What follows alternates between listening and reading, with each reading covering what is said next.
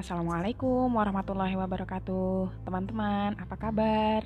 Hari ini hari Rabu tanggal 3 Juni 2020 Akhirnya jumpa lagi di Rabu Kumerindu Suaramu Teman-teman, mohon maaf kalau e, di ke depan nanti ada backsound-backsound yang mungkin kurang enak didengar ya Kebetulan di rumah sedang ada tukang yang bebenah di bagian belakang rumah kami. Nah sebelum lebih jauh, mumpung masih suasana syawal juga Widya mohon maaf lahir batin atas segala salah kata, segala sikap, dan hal-hal yang kurang berkenan. Dari hati terdalam, saya mohon maaf uh, yang sebesar-besarnya. Mohon keikhlasan teman-teman juga untuk memaafkan segala kesalahan Widya. Takobalallahu minna wa minkum. Semoga Allah menerima semua puasa ibadah kita di Ramadan kemarin dan semoga Allah juga memperkenankan kita untuk bertemu kembali dengan Ramadan berikutnya kemarin kita sudah sama-sama melewati Ramadan ya, melewati tantangan 30 hari di Ramadan dengan situasi dan kondisi Ramadan yang berbeda dari tahun-tahun sebelumnya. Gimana Ramadannya? Adakah hal-hal yang mengesankan? Apakah kita bisa memenangkan challenge 30 hari Ramadan kemarin? Targetan yang kita buat sendiri gimana? Apakah tuntas? Apakah berhasil kita menyelesaikannya? Yang merasa Ramadannya kurang optimal, it's okay. Masih ada waktu sekitar 10 setengah bulan ke depan untuk mempersiapkan diri sebaik-baiknya menyambut Ramadan di tahun mendatang. Gitu ya. Saya teringat ada cerita dulu ketika saya dan kakanda masih di Banda Aceh gitu ya ada seorang tukang penjajah gorengan yang jualannya itu di emperan Masjid Raya kebetulan beliau itu merantau dari salah satu kota di Jawa Tengah pernah pernah satu waktu waktu itu kami sedang mengobrol dan karena merasa sama-sama merantau dari Jawa Tengah gitu ya akhirnya kita ngobrol nih.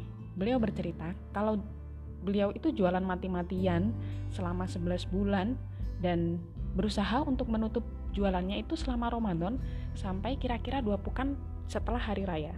Mati-matian itu artinya uh, jualan tanpa lelah gitu ya. Demi apa? Demi beliau benar-benar bisa ibadah maksimal tanpa mikir dunia di bulan Ramadan. Beliau itu benar-benar mempersiapkan diri di sejak 11 bulan itu gitu. Kemudian saya teringat cerita di masa Rasulullah, banyak sahabat yang juga begini ya. Lalu kita, eh saya apa kabar gitu kan? Jauh banget rasanya. Saya pribadi merasa rindu dengan Ramadan karena Ramadan kemarin saya merasa jauh lebih bermakna daripada Ramadan sebelum-sebelumnya. Merasa lebih khusyuk dan lebih fokus ibadah. Setiap tahun uh, di tarawih terakhir biasanya saya memilih sholat di Masjid Agung di kampung halaman yang biasanya mendirikan satu juz gitu setiap tarawihnya. Karena biasanya di hari terakhir tarawih kan udah di kampung, jadi ikutlah. Nah, imamnya biasanya para hafiz yang bacaannya itu masya Allah menentramkan sekali. Bikin kadang-kadang pada beberapa part gitu bikin sesenggukan.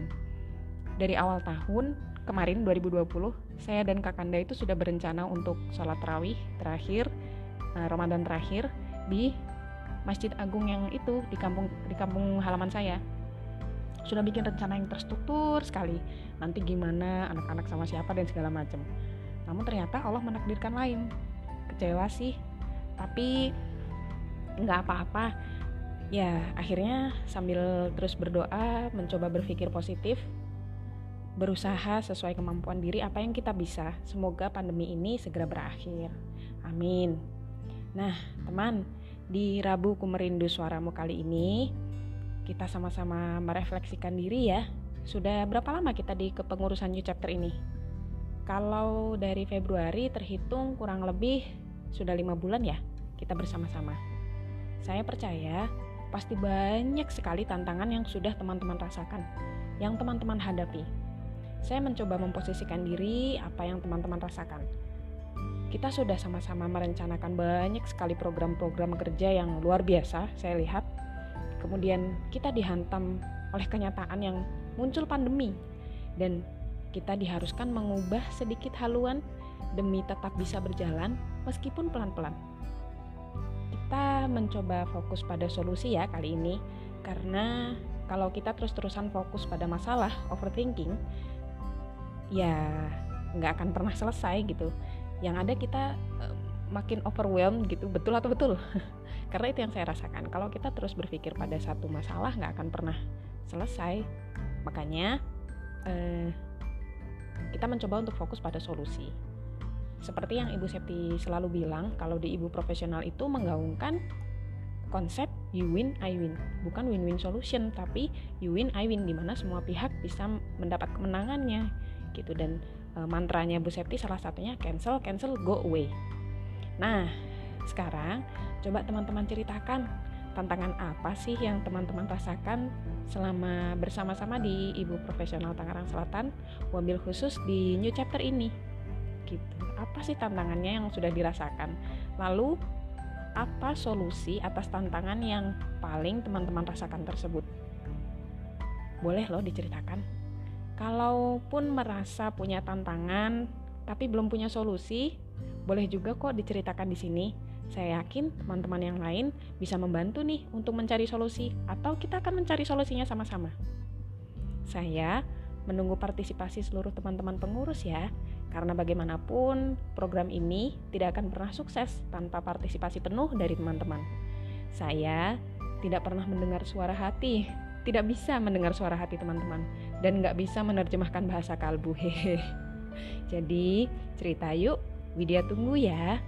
Terima kasih atas segala atensinya teman-teman. Assalamualaikum warahmatullahi wabarakatuh.